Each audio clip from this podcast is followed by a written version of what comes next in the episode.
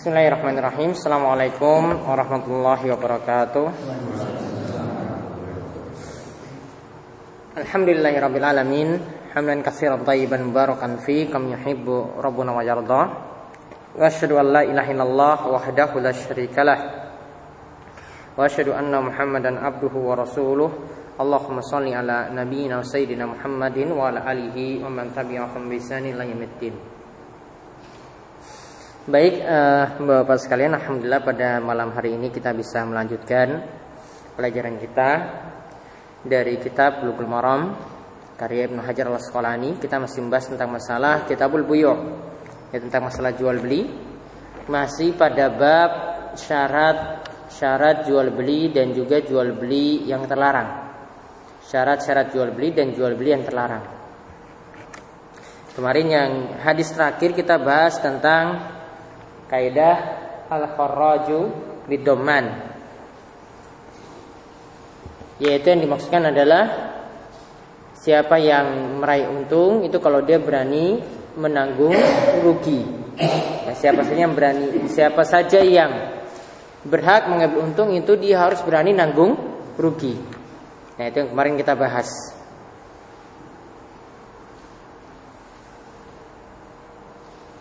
Nah, sekarang kita bahas ya hadis kalau di sini adalah hadis uh, tentang ada beberapa hal yang disampaikan.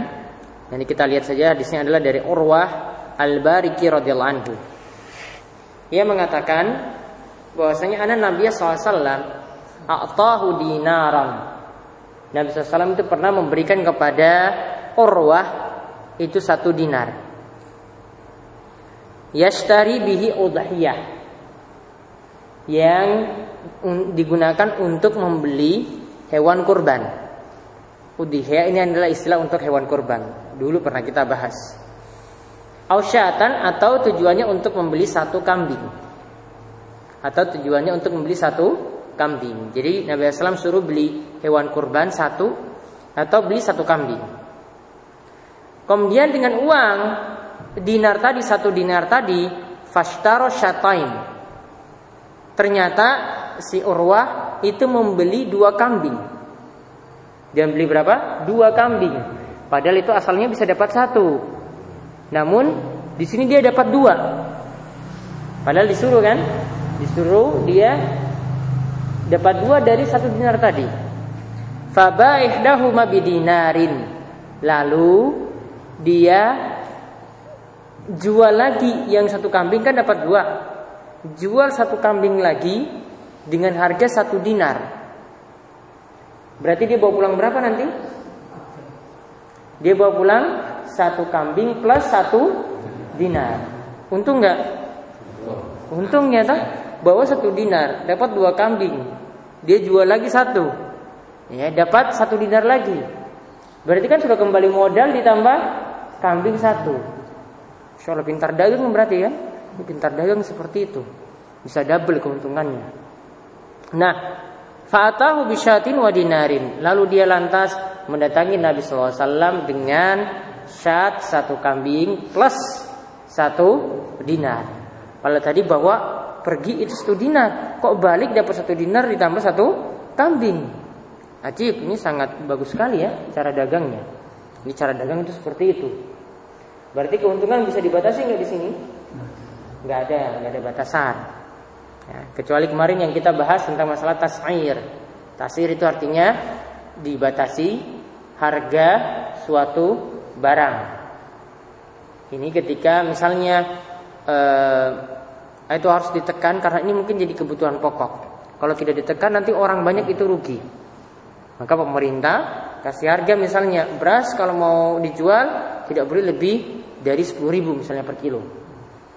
Ya, ini berarti kalau sudah ada yang tekan seperti ini tidak boleh dilanggar dan ini diperbolehkan. Kecuali kalau di sini sudah dijual dengan harga yang wajar, kok masih ditekan juga padahal keuntungannya juga tidak besar. Nah, ini termasuk bentuk kezaliman. Nah, artinya di sini keuntungan dari jual beli itu tidak dibatasi. Nah, kita lihat fada bil barakah fi bai'ihi Lantas Nabi SAW itu mendoakan si Urwah semoga dia mendapatkan keberkahan dalam jual belinya. Dan namanya keberkahan itu artinya bisa jadi tetap terus langgeng atau bertambah. Ingatnya namanya berkah itu artinya tetap terus langgeng atau bertambah atau dua-duanya ada di situ. Langgeng dan bertambah terus, bertambah terus dan bertambah terus. Kemudian fakana law ishtara turaban la rabiha fi. Kemudian Nabi SAW itu mengatakan seandainya dia itu membeli turab. Turab itu apa? Tanah atau debu ya, tanah. Maka ia akan memperoleh keuntungan dari jual beli seperti itu. Walaupun jual belinya itu cuma debu atau tanah saja. Itu mudah-mudahan si Urwa itu dapat keuntungan seperti itu. La rabiha fi. Mudah-mudahan dapat keuntungan. Maka ini doa dari Nabi SAW. Nabi SAW doakan dia dapat berkah, doakan dia dapat keun keuntungan. Hadis ini rawahul khamsa ila nasai. Hadis ini dikeluarkan oleh yang lima. Ingat ya kalau yang lima istilahnya untuk empat penulis kitab Sunan plus Imam Ahmad. Ya kecuali di sini An Nasai. Berarti yang diriwayatkan cuma empat. Ada Abu Daud, Tirmizi, Ibnu Majah plus Imam Ahmad. Kemudian juga dikeluarkan oleh Bukhari dimna hadithin dikatakan beliau itu memasukkan hadis tersebut walam yasuk lafzahu tetapi ya tidak sama lafadznya seperti itu. Kemudian wa aurada Tirmizi lahu syahidan min hadisi Hakim bin Hizam. Kemudian Imam Tirmizi juga membawakan hadis pendukungnya dari hadis Hakim bin Hizam. Nah, beberapa Faedah bisa kita ambil dari hadis ini. Yang pertama, jual beli itu boleh diwakili. Jadi tidak mesti yang punya barang, yang punya toko itu jualan. Bisa dia wakilkan kepada pelayannya, bisa dia wakilkan kepada pembantunya. Ini kamu jaga toko, jualkan barang-barang ini. Tidak mesti dia, dia jual barang sendiri.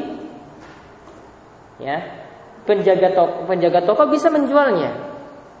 Atau ini juga bisa ketika di pasaran, ya. Misalnya ada yang biasanya nitip barang.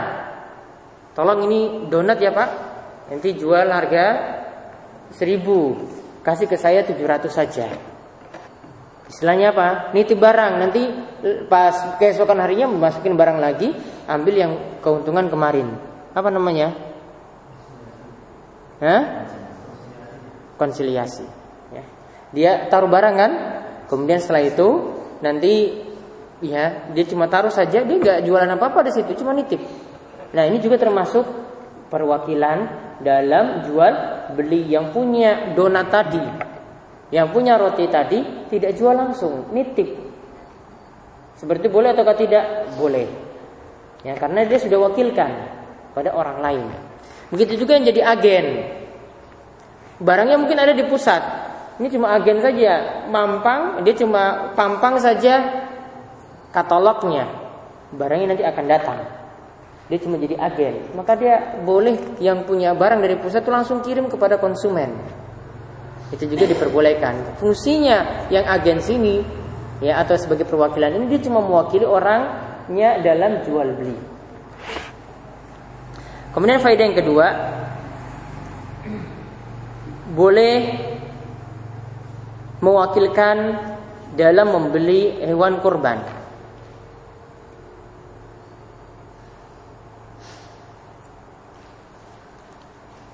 Karena tadi disuruh ya si Orwah itu diberi oleh Nabi SAW satu dinar untuk membeli tujuannya itu satu kambing atau maksudnya adalah membeli hewan kurban. Berarti dia wakilkan. Jadi kalau misalnya kita suruh orang lain untuk beli hewan kurban itu di pasar, itu diperbolehkan. Bahkan dalam masalah menyembelih hewan kurban juga itu boleh diwakilkan pada orang lain sebagaimana Nabi SAW itu pernah mewakilkan penyembelihan hewan kurban ya kepada Ali bin Abi Thalib. Dahulu pernah kita bahas ketika membahas masalah kurban. Kemudian faedah yang ketiga,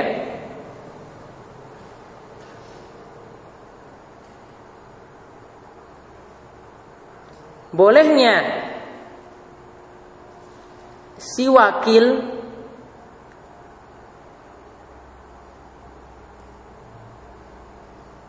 ya si wakil itu memanfaatkan uang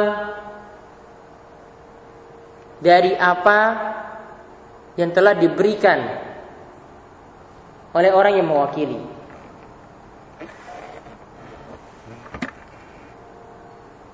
Jadi ada yang pemilik uang tadi kan, Nabi Shallallahu Alaihi Wasallam. Dia wakilkan kepada si wakil ini, ya wakilkan untuk membeli sesuatu. Maka wakil ini kan tadi si Urwah itu membeli barang, ya dia membeli barang atau dia manfaatkan satu dinar tadi, kan seharusnya cuma beli satu ekor kambing, tapi dia memanfaatkan lebih daripada itu. Tapi setelah itu dia memberitahu Nabi Shallallahu Alaihi Wasallam, dia tidak ambil keuntungannya sendiri. Harusnya kan yang bisa dilakukan oleh si Urwah, ya, yang dia bisa lakukan apa? Ya, dia ambil, dia kembalikan satu kambing saja, nggak usah satu dinar lagi. Tapi dia melaporkan pada Nabi SAW seperti itu.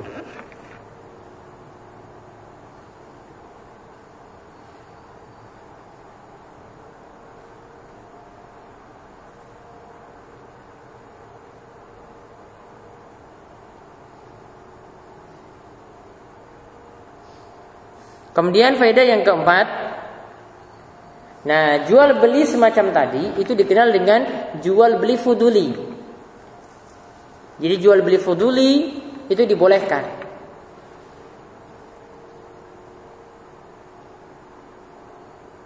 Yaitu memanfaatkan uang orang lain tanpa izinnya. Kemudian setelah itu meminta izin setelah digunakan. Jadi awalnya kan tidak minta izin kan? Satu dinar dia gunakan seharusnya beli satu kambing tapi dapat dua. Nah, namun setelah itu dia minta izin, ya, ini boleh nggak seperti ini? Padahal sebelumnya dia manfaatkan itu tanpa minta izin. Ini namanya jual beli futuli.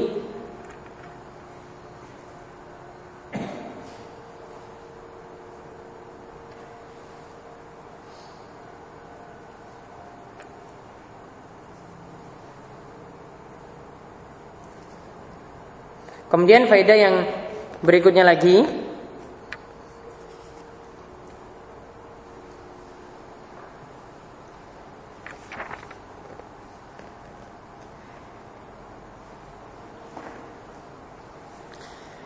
yaitu disunahkan untuk membalas orang yang telah berbuat baik. Ya, disunahkan untuk membalas orang yang telah berbuat baik.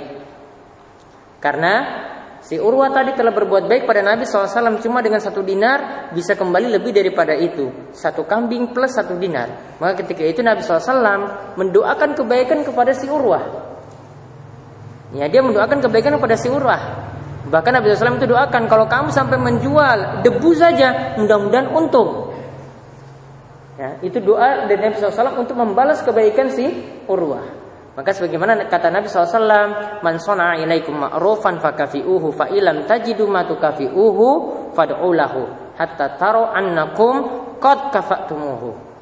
Maka sebagaimana kata Nabi SAW, ya barang siapa yang telah berbuat baik kepada kalian, dalam urusan dunia maupun dalam urusan akhirat, ya maka balaslah.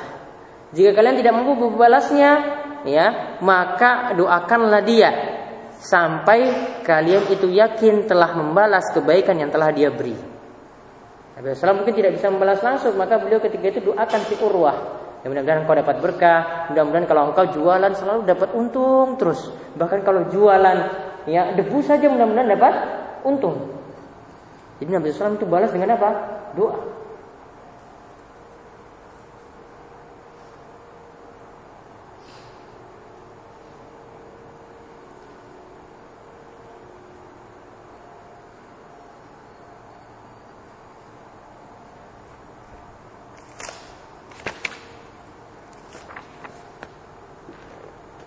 Kemudian faedah yang lainnya lagi, keuntungan itu tidak dibatasi. Jadi boleh seseorang itu ambil keuntungan ya 25%. Boleh ya lebih daripada itu. Boleh berlipat-lipat juga, dua kali lipatnya boleh, tidak dibatasi.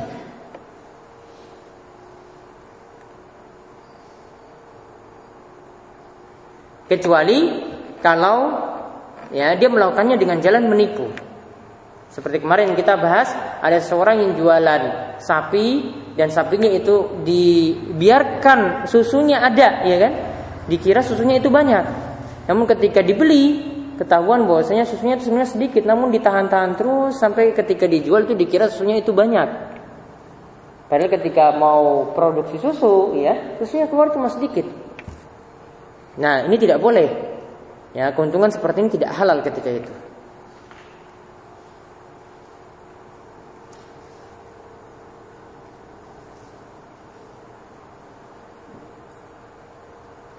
Kemudian faedah yang lainnya lagi, jika seseorang memberimu harta pada keperluan tertentu, lalu dibeli kurang daripada itu, berarti kan ada uang sisa, ya, ada uang sisa, maka kewajibannya sisanya harus dikembalikan. Misalnya seharusnya ya ini harganya itu 100 ribu. Tapi dia beli cuma dapat 80 ribu saja. Berarti sisa 20 ribu. Maka 20 ribu itu harus dikembalikan. Maka ini yang harus diperhatikan untuk para pegawai. Karena dikasih uang jalan. Ya dikasih uang, uang bensin ya. Uang bensinnya nggak apa-apa. Ya. Ditetapkan demikian. Tapi cuma terpakai cuma segitu aja. Ya. Seharusnya dikasih 500 ribu. Ya. Tapi uang jalannya ternyata cuma dapat 400 ribu saja. Untung berapa berarti? 400 ribu. Kaidahnya kembalikan. Ya berarti bohong orang berarti. Bohong kemarin apa? Dosa besar ya 100 ribu harus dikembalikan kwitansinya dibesarkan berarti tadi bohongin orang pakai kwitansi kosong pakai nota kosong nah, tidak boleh Kan biasanya kan seperti itu kan. Nah, beli datang ke toko komputer, ya. Pak nanti kasih kuitansi kosong saja. Nanti biar saya gedekan nanti biayanya. Ya, harusnya 800 ribu digedekan jadi 1 juta. Untung 200 ribu. 200 ribu tadi uang haram. Jadi harus punya amanah. Jadi ada sini mengajarkan kepada kita si Urwa punya sifat amanah. Seharusnya dia bisa ambil tadi. Uang itu usaha saya saya jual, saya manfaatkan untuk dinar dapat dua kok. Nah boleh jadi si Urwa ini dia dapat dua kambing tadi mungkin karena ada orang yang butuh uang. Ya, si Urwa tawar-tawar akhirnya dapat dua kambing. Ya, biasanya kalau orang butuh kan seperti itu bisa dapat dengan harga yang lebih rendah. Nah barangkali seperti itu. Namun dia tetap kembalikan pada Nabi SAW apa yang dia peroleh tadi. Ya, dia tidak ambil bahwa ini kan hasil usaha saya. Diceritakan kepada Nabi SAW di situ. Sisanya ada kelebihan di situ, beliau serahkan kepada Nabi Shallallahu Alaihi Wasallam.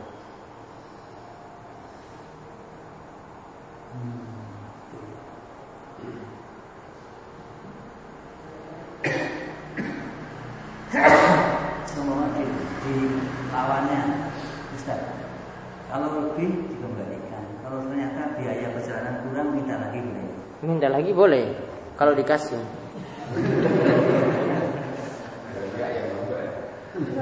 kalau enggak ya nombok. Ya tanggung sendiri. Taib, sekarang hadis yang berikutnya. Hadis ya yang berikutnya dari Abu Sa'id Al-Khudri radhiyallahu anhu. Ia mengatakan bahwasanya anak Nabi SAW naha an ma fi butunil an'ami hatta tada. Nabi SAW itu melarang membeli sesuatu yang ada dalam kandungan hewan ternak yaitu janin yang masih ada yang masih jadi janin dalam hewan ternak sampai janin tersebut itu lahir. Karena kalau masih dalam perut itu berarti kan tidak nampak. Objeknya itu tidak nampak. Wa an bai'i ma fi Dan jual beli sesuatu yang masih ada dalam istilahnya itu ya yaitu membeli susu dalam teteknya. Istilahnya apa ini? Apa istilahnya? Jadi susu yang masih ada dalam bahasa Indonesia ada sebut tetek ada sebut yang lainnya. Ya jadi susunya masih di situ belum diperas itu nggak boleh karena kan jumlahnya atau objeknya itu belum nampak Saya jual pokoknya yang ada dalam Isinya penting susu ya apa? Iya, apa? Kalau di sini tete ya sudah gak apa. Ya. Dia katakan saya jual yang ada dalam tetek tersebut. Kemudian ini kan belum diperas, itu tidak boleh karena objeknya itu belum nampak. Nah, wa an syira'il abdi wa huwa abikun dan terlarang juga jual beli budak yang kabur. Wa an syira'il maghanimi hatta tuqsam. Begitu juga untuk membeli ya harta rampasan perang sampai dibagi. Wa an syira'is sadaqat hatta tuqbad. Dan juga jual beli harta sodakoh sampai dimiliki secara sempurna. Wa an darbatil ghais dan juga dilarang jual beli hasil penyelam. Gois itu ya sesuatu yang ada dalam air. Sesuatu yang ada dalam air. Belum diambil. Hadis ini diriwayatkan oleh Ibnu Majah, Al-Bazzar, Daruqutni namun sanatnya dhaif. Ibnu Hajar katakan sanatnya itu dhaif. Namun makna hadis tersebut benar makna hadis tersebut benar, ada beberapa faedah yang bisa kita ambil. Yang pertama, haramnya jual beli janin yang masih ada dalam kandungan.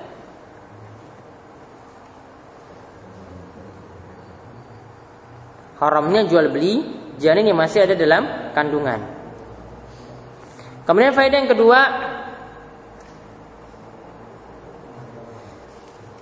untuk jual beli hewan betina ditambah dengan janin yang ada dalamnya, kalau membelinya secara utuh, jadi bukan membeli janinnya saja, tapi hewan betina tadi, ya janinnya berarti turut serta, itu dibolehkan. Jadi jual beli hewan betina dengan janinnya sekaligus itu dibolehkan. Karena yang janinnya tadi cuma sebagai ikutan. Jadi sah Namun kalau beli janinnya tak masih ada dalam kandungan, nah ini tidak boleh. Namun kalau beli utuh betinanya semuanya dengan yang ada dalam janinnya itu sah atau dibolehkan. Nah ini dikenal dengan istilah ya ya sebut tab'an malah ya sebut istiqlalan. Ada sesuatu yang jika beli sendirian itu tidak boleh. Namun kalau beli ya digabung dengan yang lainnya boleh. Sama juga ini bisa diterapkan pada makanan misalnya. Kalau semut ya, semut makan sendirian itu nggak boleh. Jadi makan semut itu nggak boleh. Itu hewan yang haram dimakan. Namun kalau ada teh, semutnya itu ikut. Ya, nggak mungkin dipisah, sulit dipisah ya kan? Ikut. Ketika itu masih boleh. Ya. Masih boleh. Karena yang kita pesan itu tehnya misalnya, tehnya, tapi kok ada di bawahnya di dasarnya itu ada semutnya, semutnya itu ikut maka tidak ada masalah. Ya itu kaidahnya tadi. Ya, ada yang ma ya sebut tab'an, malah ya sebut istiqlalan. Ada sesuatu yang ketika sendirian itu tidak boleh, namun ketika bergandengan yang lain itu dibolehkan. Contohnya seperti tadi. Kemudian faedah yang lainnya lagi, ya. Jual beli budak itu diperbolehkan. Ya, jual beli budak itu diperbolehkan.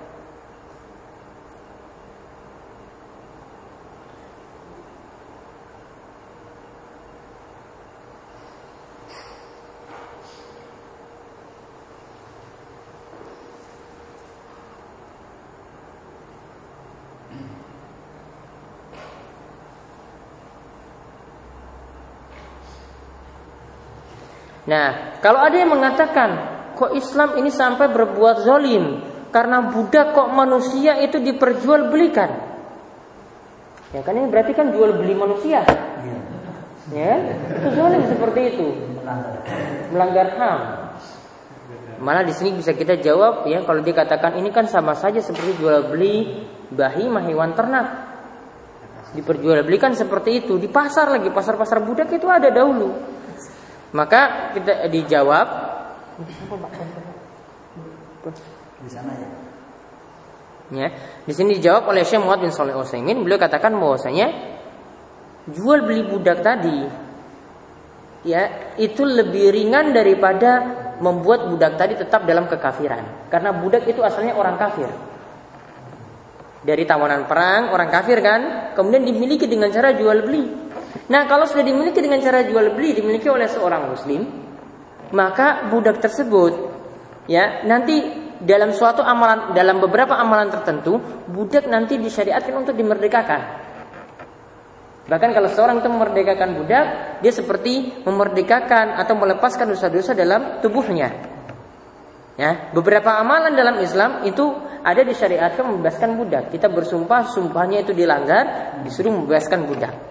Seseorang itu mengatakan perkataan zihar, ya, dia mengatakan istrinya sebagaimana punggung ibunya, ya. Seperti punggung ibunya itu juga ada syariat untuk membebaskan budak ya. Orang yang bersetubuh di siang hari bulan Ramadan juga ada syariat membebaskan budak. Jadi ketika budak itu sudah dimiliki ya kemudian dibebaskan itu malah budak tadi itu tidak dizolimi lagi jadi dimiliki tadi cuma melepaskan budak tadi dari kekufuran ya karena nanti kalau setelah dimiliki budak tadi bisa diajak masuk Islam Ya, budak tadi itu bisa dijadikan istri. Ya. Artinya kalau sudah dibeli itu sudah diboleh dimanfaatkan seperti istri. Kemudian pada satu amalan juga budak tadi itu bisa dimerdekakan. Walinya siapa? Ketika itu seperti jual beli barang saja. Hah? Ya, seperti itu. Tapi tidak ada budak saat ini pembantu rumah tangga itu bukan budak. Pembantu rumah tangga itu bukan budak. Budak itu dari orang kafir, tawanan perang kemudian dimiliki oleh kaum muslimin. Jadi sengaja diambil biar dia tidak lama kelamaan dalam kufuran. Diambil. Malah Islam itu ingin melepaskan dia dari kegelapan kekafiran. Nah, kemudian faedah yang berikutnya dilarang jual beli budak yang kabur. Karena budak yang kabur itu kan tidak dimiliki saat itu objeknya tidak jelas. Jadi kalau dia katakan kalau kamu dapati budak saya, saya jual dengan harga 10 ribu real. Budaknya nggak ada, untung-untungan. Kadang dapat, kadang tidak. Kemudian faedah yang lainnya lagi, itu larangan membeli harta rampasan perang sampai harta tersebut itu dibagi. Kalau hartanya ini belum jelas ini jadi milik siapa. Ya, maka dibagi dulu baru boleh. Kalau sudah dimiliki baru dibagi satu satu persatu baru ketika itu baru dibeli. Itu baru dibolehkan.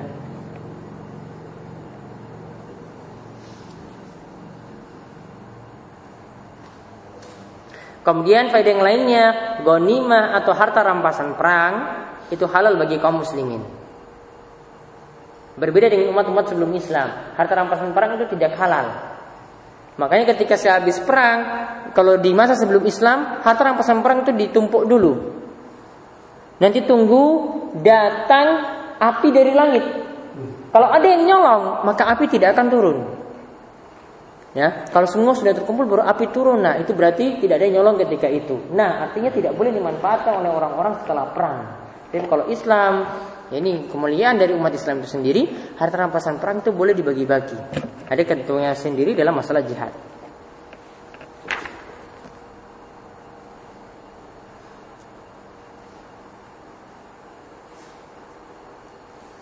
Kemudian faedah yang lainnya lagi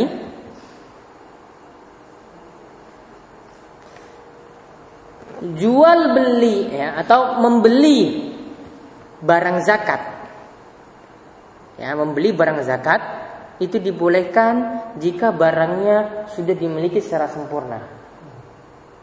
Jadi misalnya ada yang dapat zakat fitrah. Ya, ada yang dapat zakat fitrah. Dia mau menjualnya lagi kalau dia sudah dapat dulu.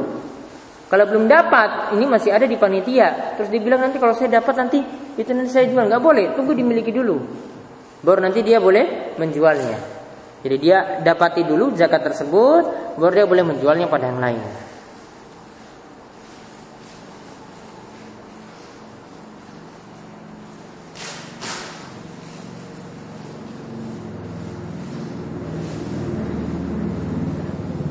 Kemudian bolehnya juga menyelam di laut untuk mencari perhiasan. Karena dalam hadis tadi disebutkan ya, ada harta yang tadi ya dia tidak boleh dijual sampai diambil dulu dari air laut dari dalam laut kemudian dimiliki yaitu misalnya perhiasan mutiara dan sebagainya dimiliki baru setelah itu baru boleh dijual.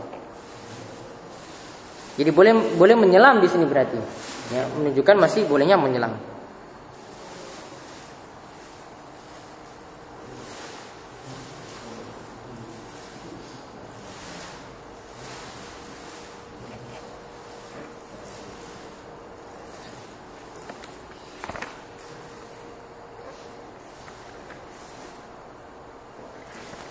Kemudian faedah yang penting dari penyebutan hadis ini ya bahwasanya jual beli yang mengantarkan pada perjudian dan untung-untungan dapat tidak dapat tidak ada yang rugi ada yang untung ruginya lebih besar maka jual beli seperti ini tidak dibolehkan karena jual-jual beli tadi ini semua adalah ada unsur muqamarah ada unsur perjudian untung-untungan. Ada yang dapat, ada yang tidak. Maka segala bentuk perjudian seperti ini atau yang mengantarkan kepadanya ini tidak dibolehkan. Misalnya, ya sepeda santai, kemudian sepeda santai. Jika ada uang pendaftaran dari setiap peserta dan dari uang pendaftaran tersebut digunakan untuk hadiahnya, maka itu sama saja dengan judi. Berarti ikut lomba tersebut gimana? Tidak boleh. Ya, karena itu untung-untungan. Ada nanti ketika diundi nanti dapat. Ada yang tidak dapat, bahkan cuma sedikit saja yang dapat. Mungkin dari 100 peserta cuma lima orang yang dapat hadiah. Ya, untung-untungan. Nah, seperti itu tidak dibolehkan. Termasuk bentuk perjudian. Sama juga dengan SMS berhadiah yang kita biasa terima misalnya kalau diikuti kan biasanya dengan pulsa yang harga lebih tinggi ketika balas SMS tersebut ketika daftar. Maka ketika diundi nantinya ya dapat hadiah nah ini juga dari hasil perjudian tidak diperbolehkan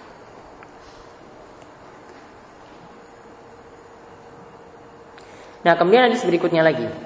Hadis dari Ibnu Mas'ud. Radhiyallahu anhu. Masih sama tentang jual beli tadi tentang goror juga. Tadi yang dimaksudkan juga adalah jual beli goror. Artinya sesuatu yang tidak jelas. Atau ada unsur perjudian. Ada unsur untung-untungan. Maka ada hadis dari Abdullah bin Mas'ud radhiyallahu anhu yang mengatakan Rasulullah sallallahu alaihi wasallam bersabda, "La tashtaru samak fil ma fa innahu ghararun."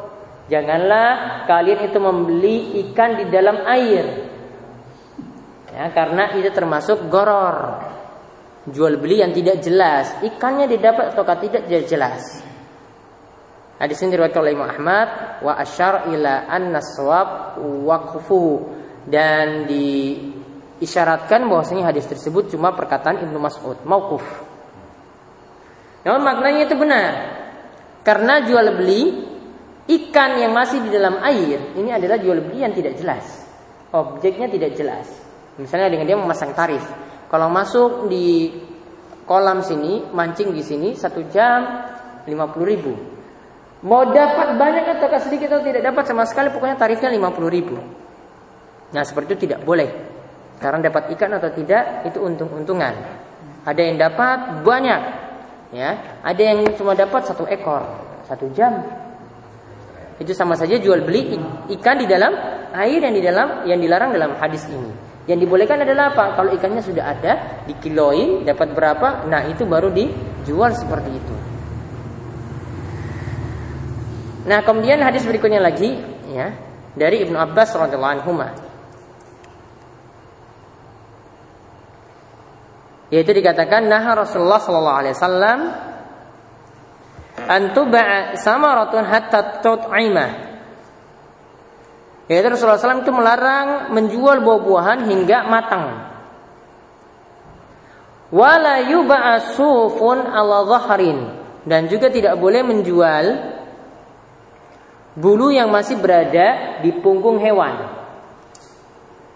Yaitu hewan yang masih hidup wala labanun fi dan juga tidak boleh ya menjual susu yang masih ada di dalam ambingnya atau teteknya. Hadis ini diriwayatkan oleh At-Tabrani dalam kitabnya Al-Ausat dan juga diriwayatkan oleh Daruqutni. Dan juga diriwayatkan oleh Abu Dawud ya di dalam hadis-hadis mursal dari Ikrimah ya hadis ini dikatakan inilah yang lebih tepat rajih. Jadi cuma sampai Ikrimah saja.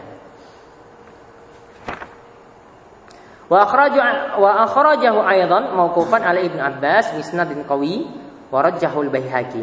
Dan di sini juga uh, diriwayatkan secara mauquf dari Ibnu Abbas cuma perkataan Ibnu Abbas dengan sanad yang kuat dan pendapat ini ya, riwayat ini dirojihkan oleh Al-Baihaqi.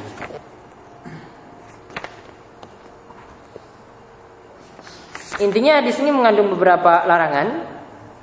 Ya. Yang pertama menjual buah sebelum matang.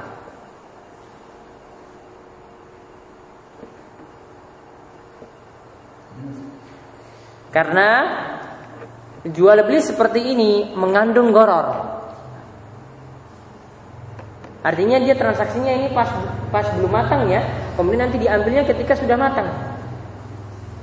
Namun kalau belinya pas sebelum matang ini dibeli nangka muda, ya, diambil ketika itu juga ini tidak ada masalah. Yang masalah di sini kalau nanti ketika sudah matang baru diambil, belinya ketika sebelum matang. Ada beberapa kerugian di sini atau ada unsur gorornya. Yang pertama kata saya Muhammad bin gorornya itu karena ada kemungkinan bisa terkena wabah atau hama. Kalau terkena hama bagaimana? Rugi. Si pembeli yang rugi.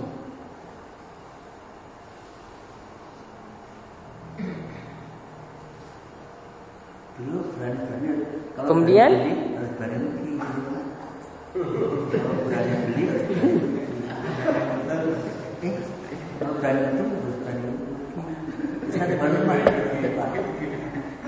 tidak berlaku untuk yang goror.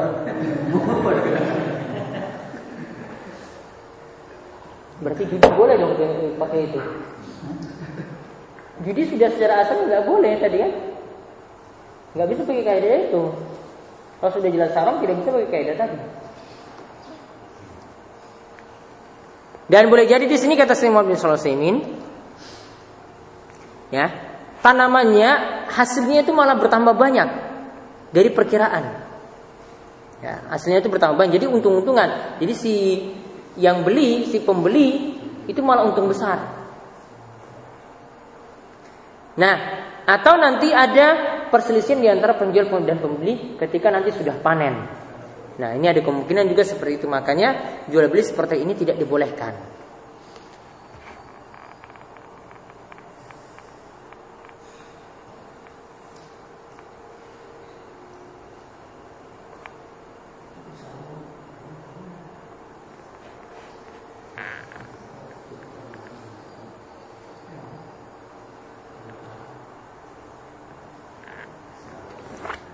Nah, kemudian yang kedua di sini dikatakan dilarang jual beli bulu yang ada di punggung. Karena di sini bulu itu ada yang yang tebal, ada yang tipis. Jadi tidak jelas ini mau diambil dari mananya. Bulunya dari akarnya atau dari tengah-tengahnya ya atau dari ujungnya. Tidak jelas. Maka seperti ini juga tidak dibolehkan. Ada unsur goror. Kemudian dikatakan lagi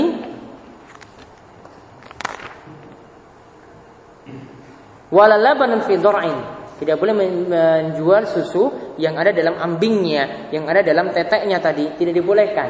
Kenapa? Karena yang ada dalam ambingnya tadi itu juga masih belum jelas. Jadi tiga hal tadi itu semua kembali kepada larangan jual beli goror atau larangan jual beli yang ada unsur spekulasi tinggi. Untung-untungan, kadang untung kadang rugi. Kemudian hadis yang lainnya lagi yaitu hadis dari Abu Hurairah radhiyallahu anhu. Ya, ini hadis terakhir tentang bab syarat dan larangan dalam jual beli. Yaitu hadisnya adalah yaitu dikatakan anak Nabi SAW naha an bai'il madamin wal malakih. Rawahul Bazzar wa fi isnadihi dha'fun. Rawahul Bazzar wa fi isnadihi dha'fun. Yaitu uh, dari Abu Hurairah dia mengatakan Nabi SAW itu melarang dari jual beli madamin. Yaitu madamin di sini maksudnya jual beli hewan yang masih ada dalam kandungan sampai dia lahir. Madamin itu maksudnya seperti itu. Hewan dalam kandungan. Wal malakih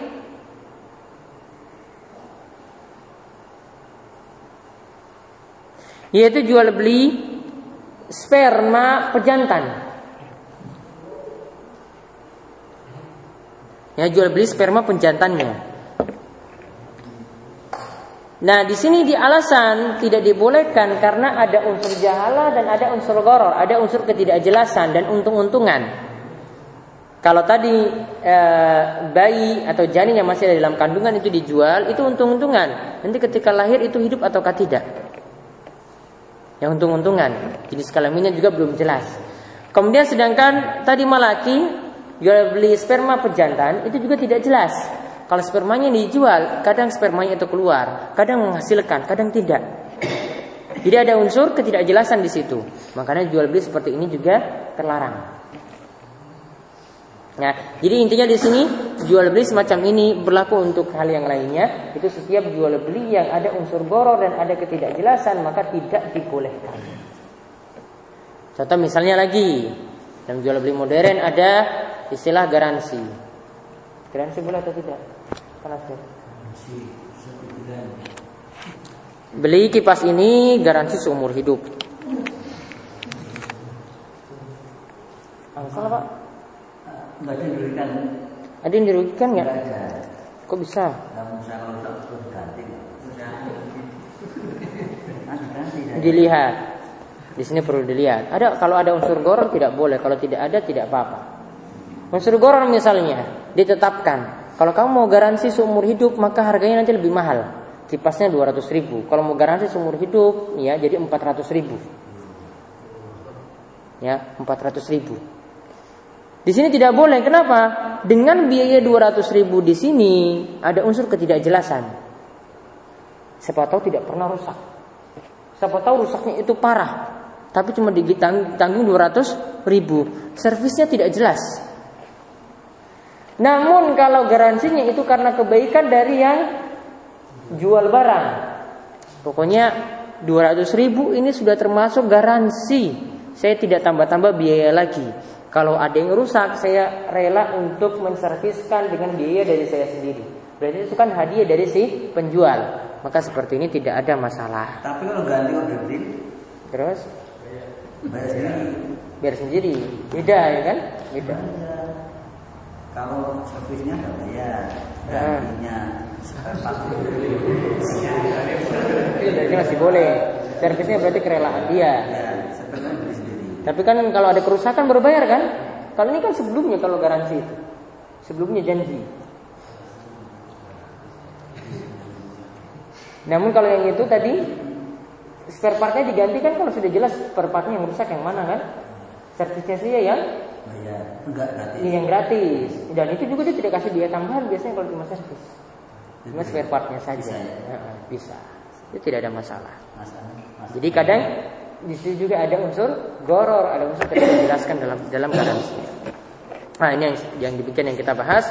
Kalau pada pertemuan berikutnya baru kita bahas tentang masalah khiyar. Ya, keputusan untuk melanjutkan atau tidak melanjutkan jual beli. Kalau tadi tentang syarat-syarat dan jual beli yang terlarang. Ada pertanyaan? Yang mana itu ya. termasuk telur enggak? Gurami. Telur gurami gimana? Telur gurami itu dituntaskan apa itu apa masuk? Supermarket enggak. Karena sudah jelas yang dibeli ya. Dia beli telurnya. Kalau sekarang itu yang itu dokter hewan biasanya jual kali suntik untuk sapi. Misalnya sekali suntik dua puluh ribu. Nah itu gimana? Sekali suntik. Ya kan sekarang banyak yang dan disuntikan pada hasilnya ada apa? Hasilnya pasti ada. Hasilnya ya kalau pas pas induknya itu masa itu jadi, tapi kalau nanti pas nggak berai ya nggak jadi. Dibayarnya ketika jadi atau Ya jadi nggak jadi Pas- dibayar jadi nggak jadi dibayar. karena dia sudah Berarti spermanya sudah ada. sudah ada. Hmm. Kalau ini biasanya yang di sini yang terjadi, yang di sini yang dimaksud. Jadi bisa biasanya jantannya yang ditaruh di kandangnya betina. Terjadi hubungan ataukah tidak, ya pokoknya dibayarnya sekian. Kalau tadi spermanya sudah ditangkap, spermanya itu sudah ada. Jadi sudah jelas barang yang dijual. Jadi dia jual spermanya. Mau jadi ataukah tidak itu terserah. Tapi kalau standarnya itu pakai hitungannya itu pakai sewa misalnya, ini saya sewakan satu malam. Mau jadi atau tidak itu kan nggak jelas. Ada lagi?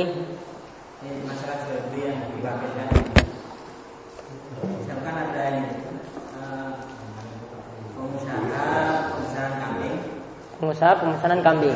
dia nyuruh nyuruh saya carikan kambing nanti eh, harganya itu per kilonya misalkan lima puluh ribu. Terus setiap satu kambing saya dapat upah dari pengusaha tadi dua puluh dua puluh lima ribu itu. Apakah saya bisa mengambil keuntungan dari saya mencarikan kambing itu atau tidak?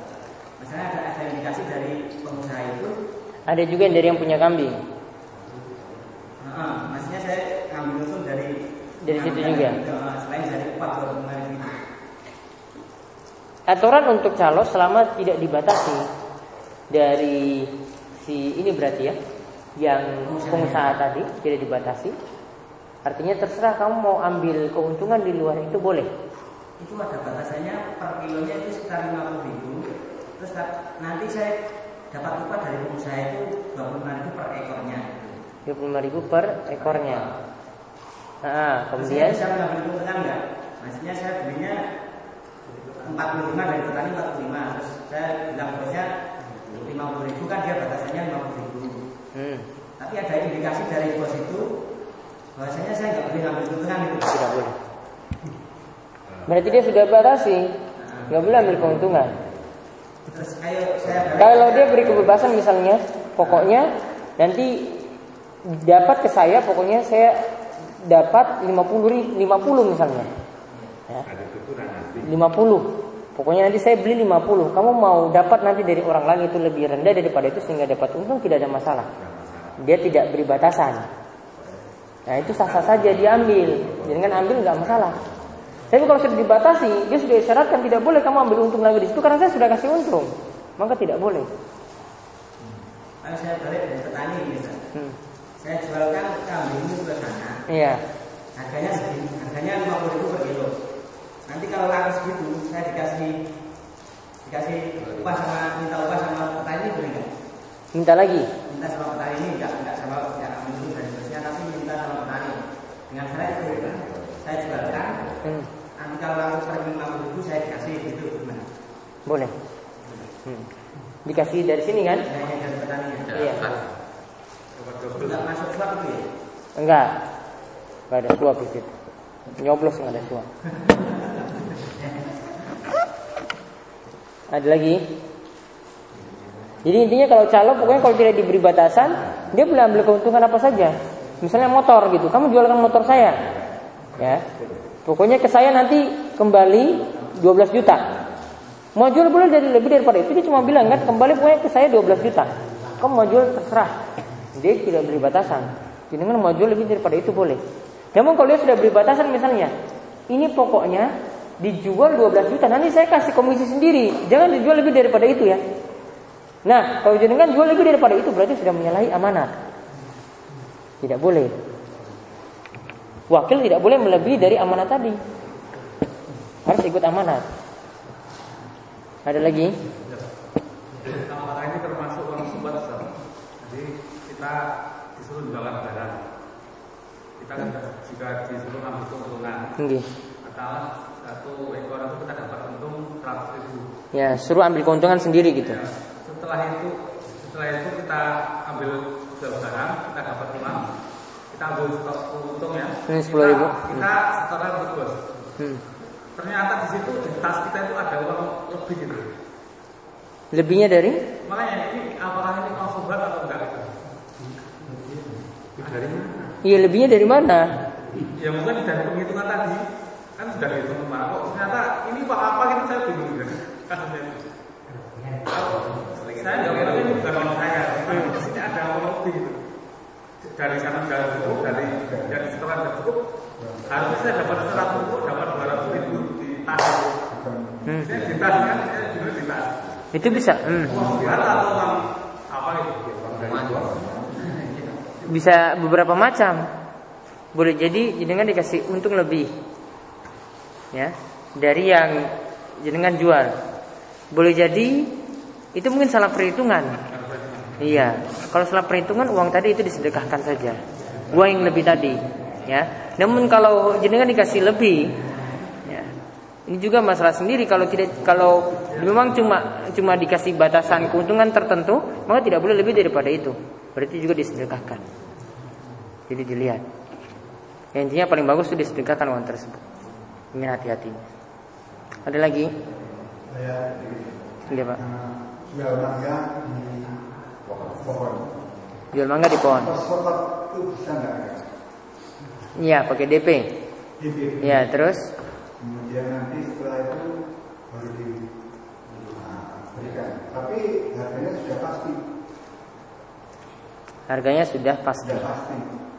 Saya dorong mangganya empat ratus ribu, saya DP lima puluh ribu. Itu boleh nggak? 400 ribu. Mangganya harus yang itu. Makanya ada Harus pohon yang itu. satu pohon. Satu pohon. Ya maksudnya pohonnya ini. Pohonnya ada. Mangganya yang itu. Iya. Nggak bisa yang lain. Nggak bisa kok ini cuma itu yang yang yang dijual ya. Satu pohon. Nggak boleh. nggak boleh. Kecuali kalau tadi perjanjiannya ya cuma janjikan. Jadi saya butuh mangga nanti bulan Juni ya. Saya butuh mangga satu ton. Ini uangnya semua saya bayar di muka. Ya, saya bayar uangnya di muka. Mangganya yang mana? Belum tentu di pohon itu. Saya carikan mangga pokoknya yang hasilnya bagus nanti diserahkan pada bulan Juni. Itu baru boleh. Kalau tadi termasuk jual beli yang tadi sudah sebutkan larangannya. Ya. Paling bagus tadi janjikan saja, ya dia bayar di muka dengan uang tunai semuanya tidak masalah. Tapi nanti barangnya bukan pohon itu, boleh pohon-pohon yang lain. Tapi dijanjikan satu ton seperti yang nanti akan diserahkan pada bulan Juni.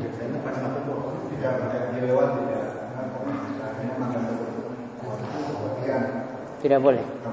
Ya. Masalahnya tadi sudah disebutkan oleh Syekh Utsaimin, ada kerugian nanti bagi pihak pembeli. Ada lagi?